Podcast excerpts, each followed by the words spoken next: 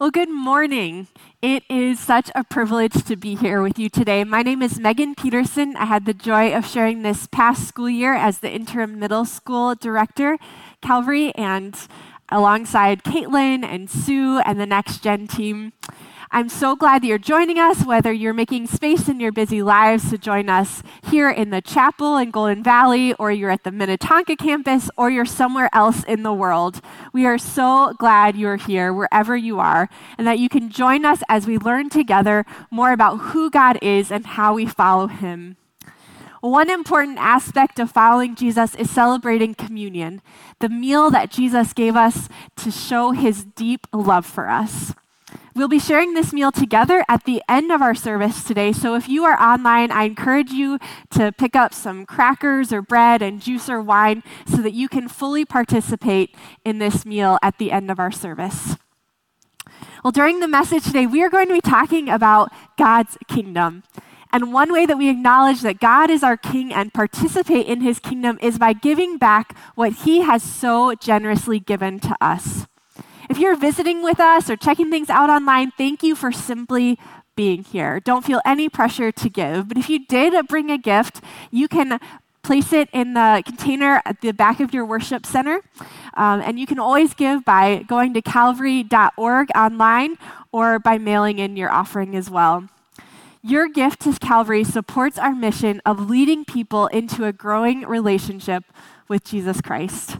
And we saw the direct impact of your gifts this week as kids, adults, and families participated in our Making Waves VBS, both in Golden Valley and in Minnetonka.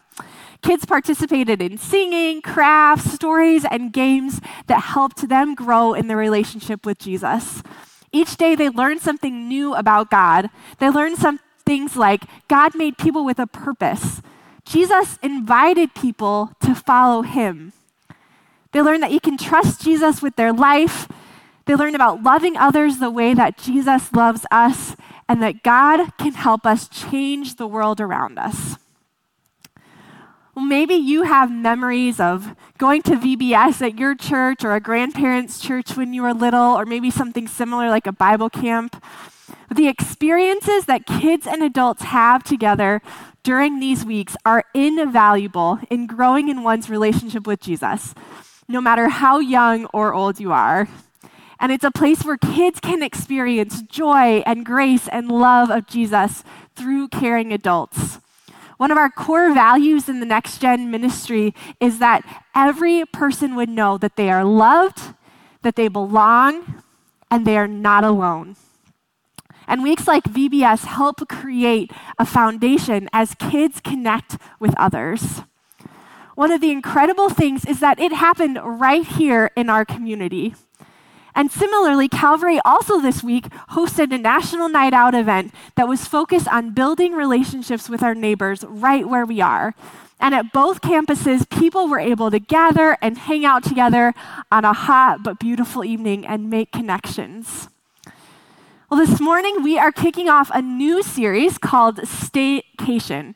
And I'm really excited about it because it is encouraging us to be on mission for Jesus in our own communities.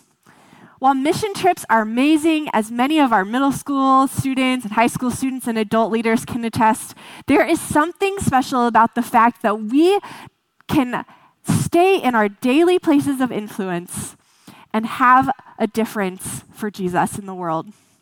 Each week, we're going to be encouraged and challenged to serve and love others right where we are. And this morning, we're going to talk specifically about loving and serving kids in our community. A question we often talk about at Calvary was posed by Andy Stanley, a pastor in Georgia, and he asked this What is the faith of the next generation worth? And our answer here at Calvary is everything. So, if the faith of the next generation is really worth everything, we need everyone to be a part of investing in the next generation of knowing and loving Jesus. I've spent over 10 years of my career in kids and student ministry, and my full time job these days is caring for our 20 month old son, Luke. And we're expecting another baby in November. And I'm seeing what it looks like to help kids follow Jesus from a totally new lens. And we absolutely need parents to invest in the faith of their kids. But this is not just a message for parents actively raising kids. It's for single people, married people, retired people, empty nesters, for those who love kids and regularly spend time with them. And for those of you who have never changed a diaper and don't care to, and it's also for the people who think it's admirable, but also crazy that anyone would want to spend their career working with kids. This message is for all of us. Because as we follow Jesus, we are all called to invest in the lives of kids. It's going to look different depending on our stage of life and our gifts, but each of us is placed in a position, placed in proximity to a child who needs an adult to show up in their lives. I want you to take a moment now to think about where you are today. How did you get to where you are?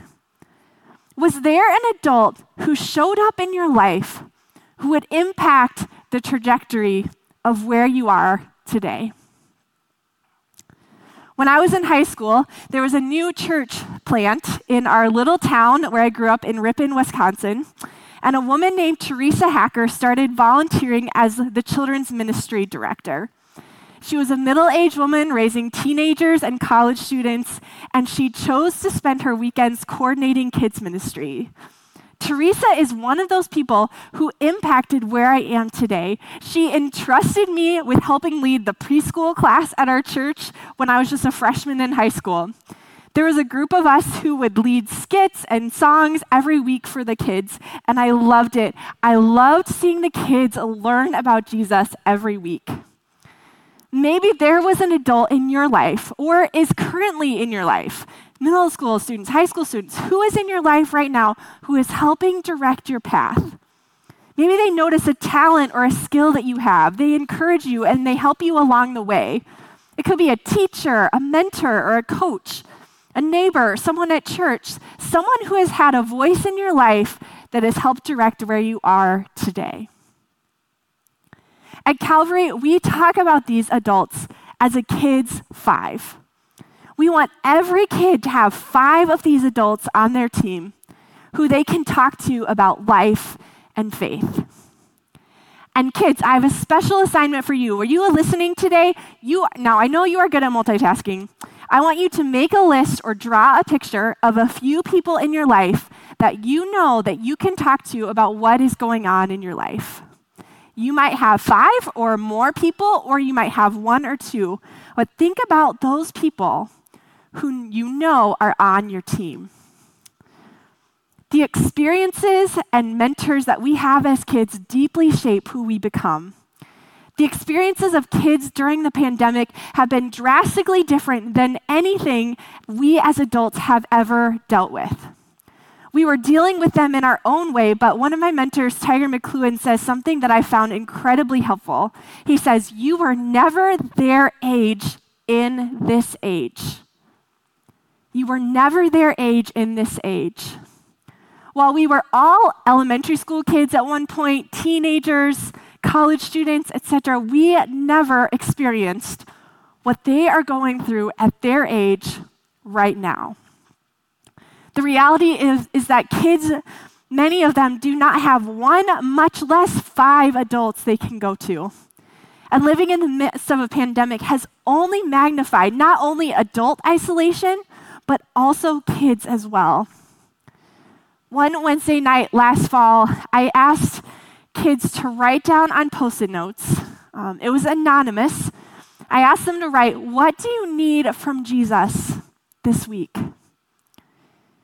And they sat in the quietness of the room. We played some music, and they wrote things like, I need to know that I am loved.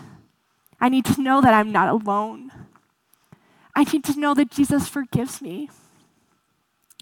They wrote about the need for help with mental health struggles, depression, anxiety, relationships with friends and family members, and these prayers brought me to my knees.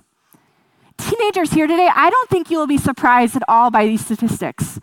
A 2019 US based survey, think before COVID, found that Gen Z, kids who are currently ages 10 to 25, identify with loneliness more than any other generation.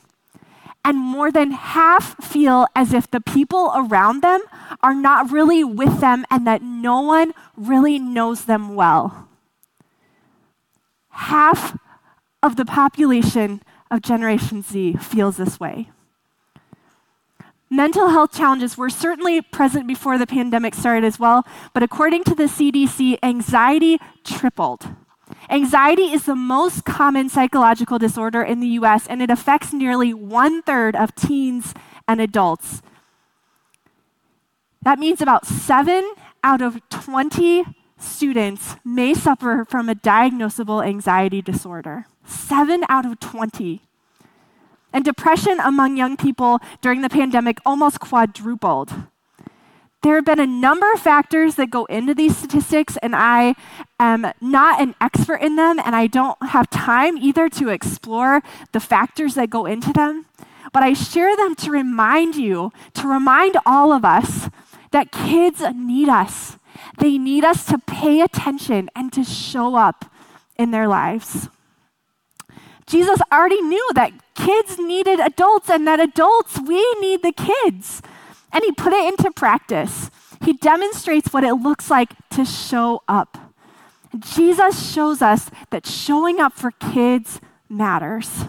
He came to earth. He was God with skin on to show us who God is and to reveal God's heart to us. And this morning, that's what we get to dive into in Scripture. So I invite you to turn with me to Mark 10. We're going to start in verse 13. And it says this And they, moms and dads, aunts and uncles, brothers and sisters, that's who the they are. Imagine all the adults and siblings were bringing children to him, to Jesus, that he might touch them. And the disciples rebuked them. But when Jesus saw it, he was indignant and said to them, Let the children come to me. Do not hinder them, for the kingdom of God belongs to such as these. Truly, I say to you, whoever does not receive the kingdom of God like a child shall not enter it. And he took them in his arms, and he laid hands on them, and he blessed them. The book of Mark is the second of four gospels in the New Testament. And when you read it, maybe you heard some of this as we read it together. If you like rapid fire storytelling with minimal details, you will enjoy Mark's style of writing. In his book, he starts almost every sentence with the word and. And I didn't do the counting, but a commentator noted that 41 sentences in the book of Mark start with the word immediately, and 25 times he says, and again. So I want you to think about that story. And I want you to take a moment to picture a kid that you know who is not related to you. It might be a kid who already knows that you're on their team, or maybe a kid that you want to get to know better. And so I want you to imagine, as we talk about the story this morning, that that child, that kid, that teenager, that college student is there sitting at the feet of Jesus.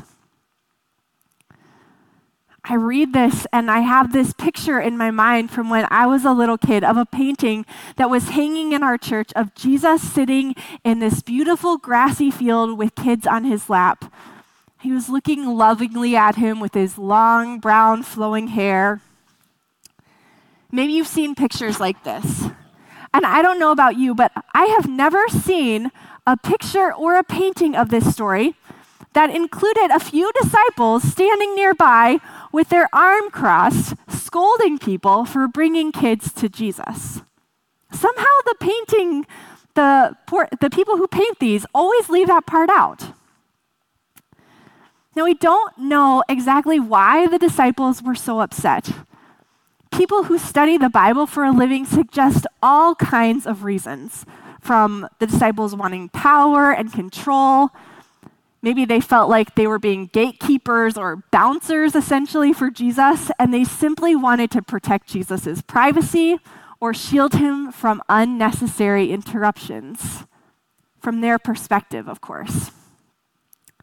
After all, Jesus had a busy schedule, and he was constantly surrounded by adults who wanted to hear his teachings. Now, to understand why the disciples were rebuking people for bringing kids to Jesus, we have to understand how differently kids were viewed in Jesus' day. Children were considered insignificant. People were not spending tons of money creating special play spaces and nurseries and all these things and activities for kids. That wasn't the culture. Kids were insignificant. They had no status. They were easily ignored and easily pushed to the side because they were considered weak. They were, after all, completely dependent on the will of others. And whatever the reason, it did not land well with Jesus. In the gospel, Jesus always sees people who have been labeled insignificant as significant. He always sees people who have been labeled insignificant as significant whether it was tax collectors, women, people considered untouchable because of illness, and now little kids, Jesus looks at each of them with love and significance and belonging.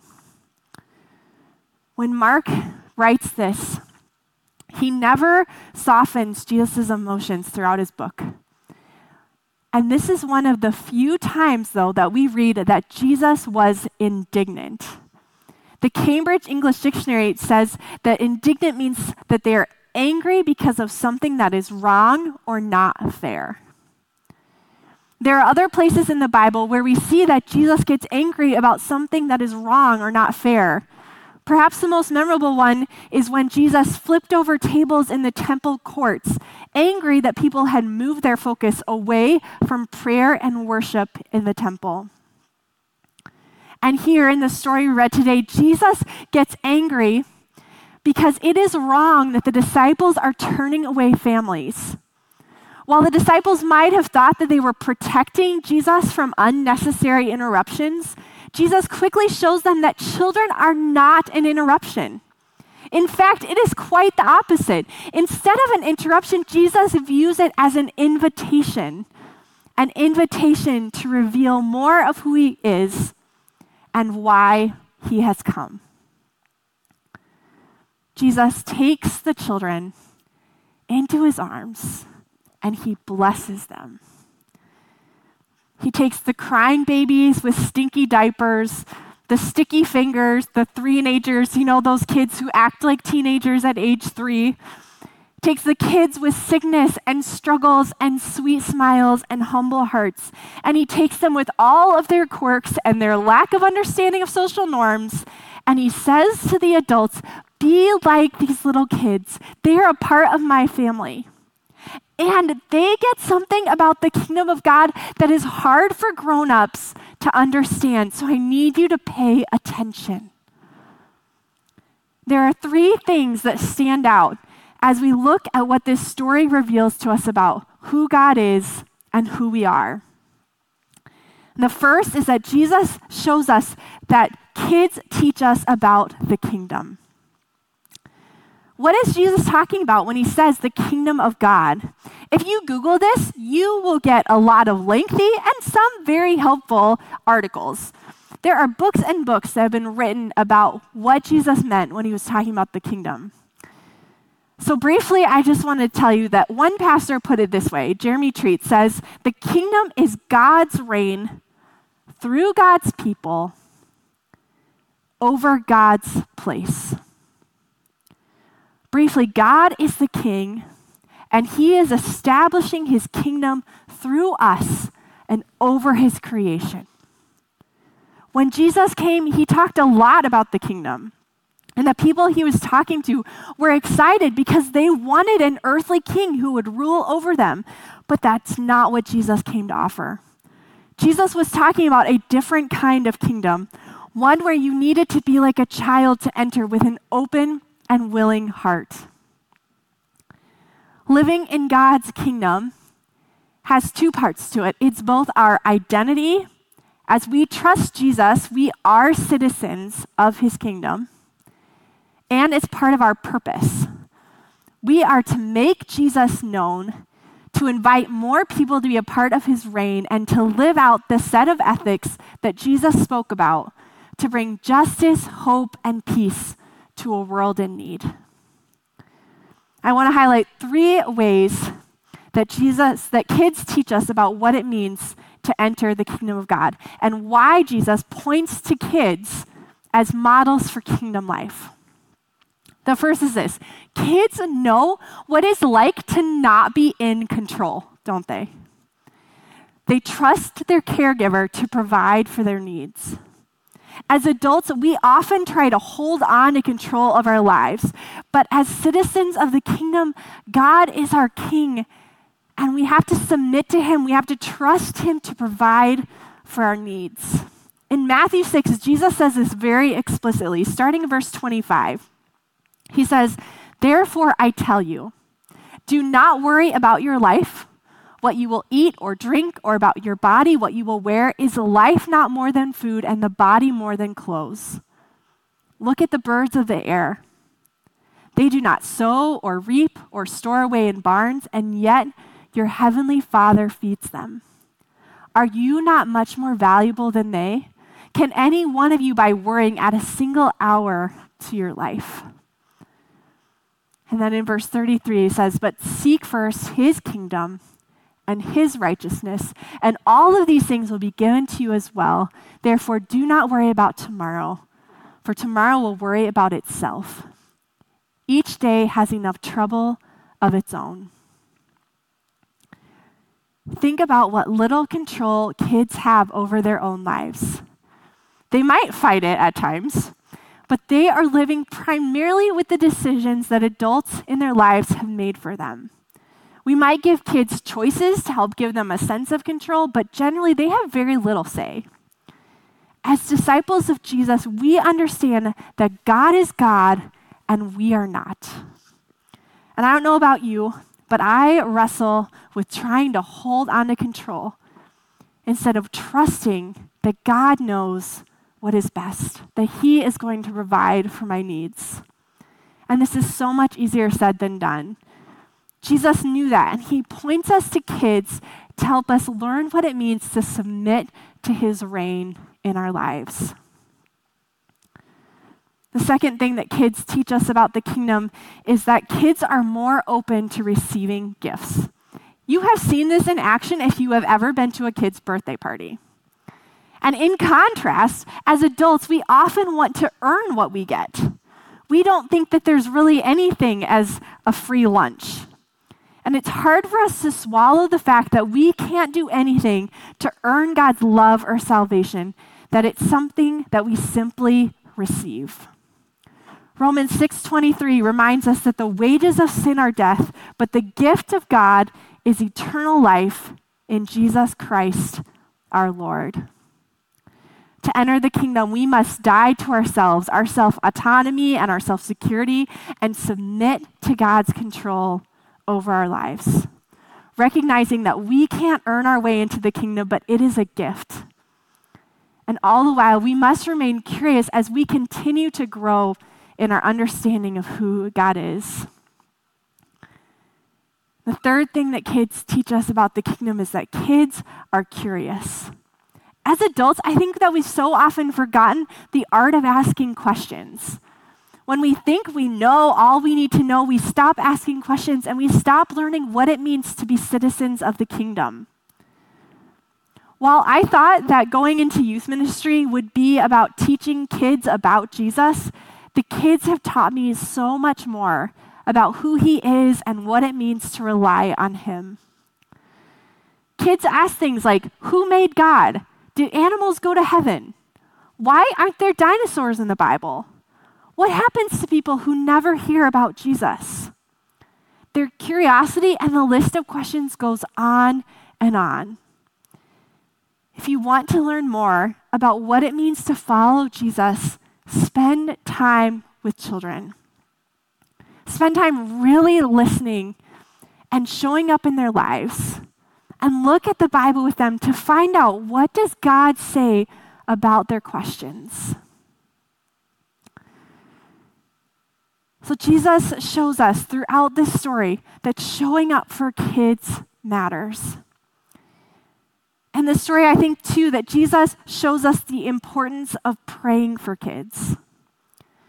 Our son Luke, at about one and a half, learned that we pray before meals. And now he often wants to pray, even when we are not eating real food. He was playing with this plastic burrito from a game that we had the other day, and he sat down in the middle of the floor and he put his hands together and he looked at me and said, Pray. And so there we sat and we said, Jesus, thank you for burritos. And then we ate our pretend plastic burritos.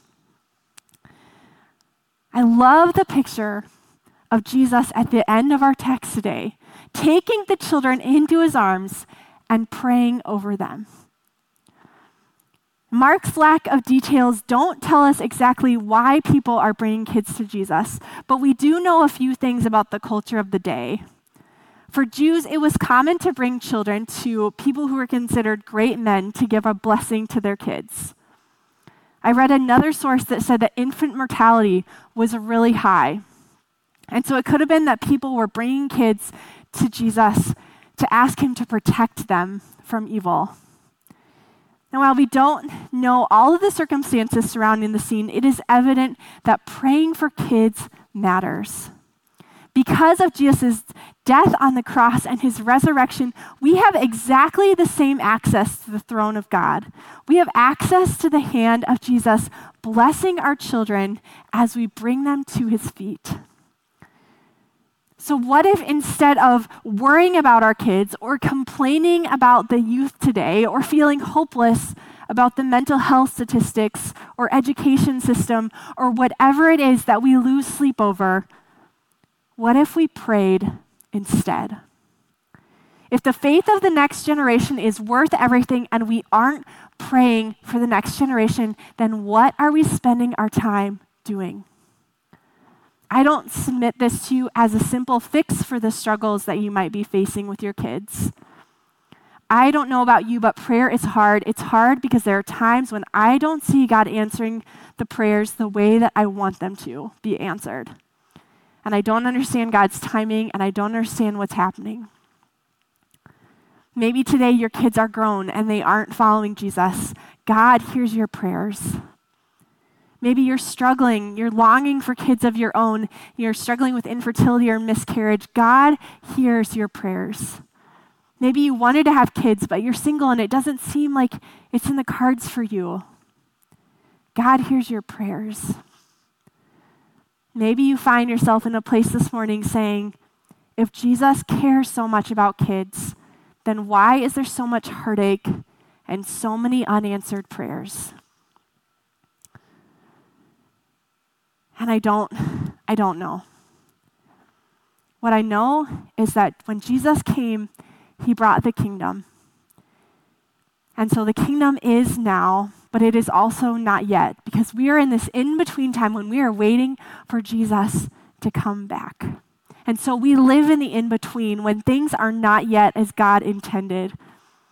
Jesus taught the disciples to pray. He said, Pray like this Your kingdom come, your will be done on earth as it is in heaven. So, what do we do in this in between? What do we do in the waiting? I encourage you, keep praying pray and be present with the kids that God has placed in the community, in the neighborhood, wherever you are, right where He has you. We can make a difference right where we are. I know that it might not even seem like we're making a difference. It might not seem like our prayers are making a difference, but they do. After uh, youth on Wednesday nights, Calvary students from Golden Valley will often all go to Culver's and hang out with adult leaders. And I was sitting there one night, and over Butterburgers and cheese curds, one of the students looked at their leader and said, You taught me how to pray. See, being present in kids' lives matters. Praying for kids' lives matters. And Jesus shows us that being present, simply showing up for kids, is the, one of the most important things we can do. I want to close by just offering a few ways that we can be present in the lives of kids. praying is foundational. And here are some other ways. First, we can show up consistently. Everyone needs someone who knows their name and knows what is going on in their life. Showing up in a kid's life is not just a one time commitment, it's ongoing. The small group leaders here at Calvary, here in Golden Valley and Minnetonka, do an incredible job of consistently showing up for kids. Some have walked with the same group of kids from the time they were in elementary school through high school graduation and beyond. Secondly, we can show up mentally. When you show up for kids, put your phone aside, prepare your heart and mind to set the distractions of the day aside and listen. Really listen to what they are talking about. Next, show up randomly. Surprise them. Show up for kids with text messages, birthday cards. Show up at their baseball game or their ballet recital. You can never underestimate the power of showing up for kids randomly.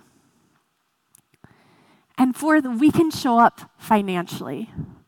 There are so many organizations, organizations like Feed My Starving Children, Every Meal, and the list goes on and on, Hope Academy, all these places who are working to make wrong things right, bring God's kingdom on earth as it is in heaven. Especially when it comes to things like injustice, hunger, and poverty in kids' lives. I want you to pray about the ways that God might want you to show up for kids with your finances. So show up consistently, show up mentally, show up randomly, and show up financially. And these ways of showing up will contribute to the kind of community that will grow and encourage authentic faith. Kids will begin to trust you when you show up like this. And God's kingdom will come to earth as we work together towards establishing justice, hope, and peace in the lives of kids. At the beginning, I asked you to think of a kid in your life whom you pictured sitting at Jesus' feet. I believe that showing up is the way that we bring kids to Jesus. And is there anything more important that we could spend our lives doing? Is there anything that would have more eternal impact? You never know the impact that doing these things is going to have. And you might never know, or someday you might know. When we were on vacation this summer, we were hanging out at a beach near my hometown, and we're walking towards the beach, and I said to my mom, I think that's Teresa Hacker. I had not seen Teresa, the children's ministry director, in over 15 years, probably since I was home for a break from college. But I had the opportunity to tell her that I was still doing ministry with kids. So often we won't see the ways that showing up in the lives of kids matters, but we know that it matters nonetheless. I was at a grad party this summer, and a mom was telling me that her son was going through some rough stuff. They were going through some stuff as a family. And she was concerned about him. And she looked at him one day and said, Do you have people you can talk to about what's going on? And his reply was so simple but significant. He said, Yeah, mom, I've got my five. You see, this isn't just something that we talk about because we think it sounds good on paper. It matters. Jesus shows us that showing up for kids matters. So, how are you going to show up in the life of a kid? What is Jesus' invitation to you today? Are you looking for opportunities? You don't need to look any further. We have lots of them at Calvary connect with any staff member or Sue or Caitlin or myself, we would love to talk to you about how to be present in the lives of kids. It doesn't just stay here, right? Expand into our neighborhoods and our communities. Begin praying about and dreaming about what it would look like to show up for kids. And if you already are doing that, think about ways that you can expand your impact. Maybe you show up more consistently or more randomly, or you need to show up more mentally when you're with kids. challenge you don't let what Jesus taught us today stay here. Take it with you. Will you pray with me? Father God, we are so grateful that you have come, that you have brought the kingdom, and that we are invited to participate in what you are doing. I pray that you would reveal to us those kids that we are being called to invest in, whether it's with our time, our finances, however it is that you are asking us. I pray that we would pay attention and that we would step into what you are doing. I thank you for this time to be together this morning. We pray all this in your name. Amen.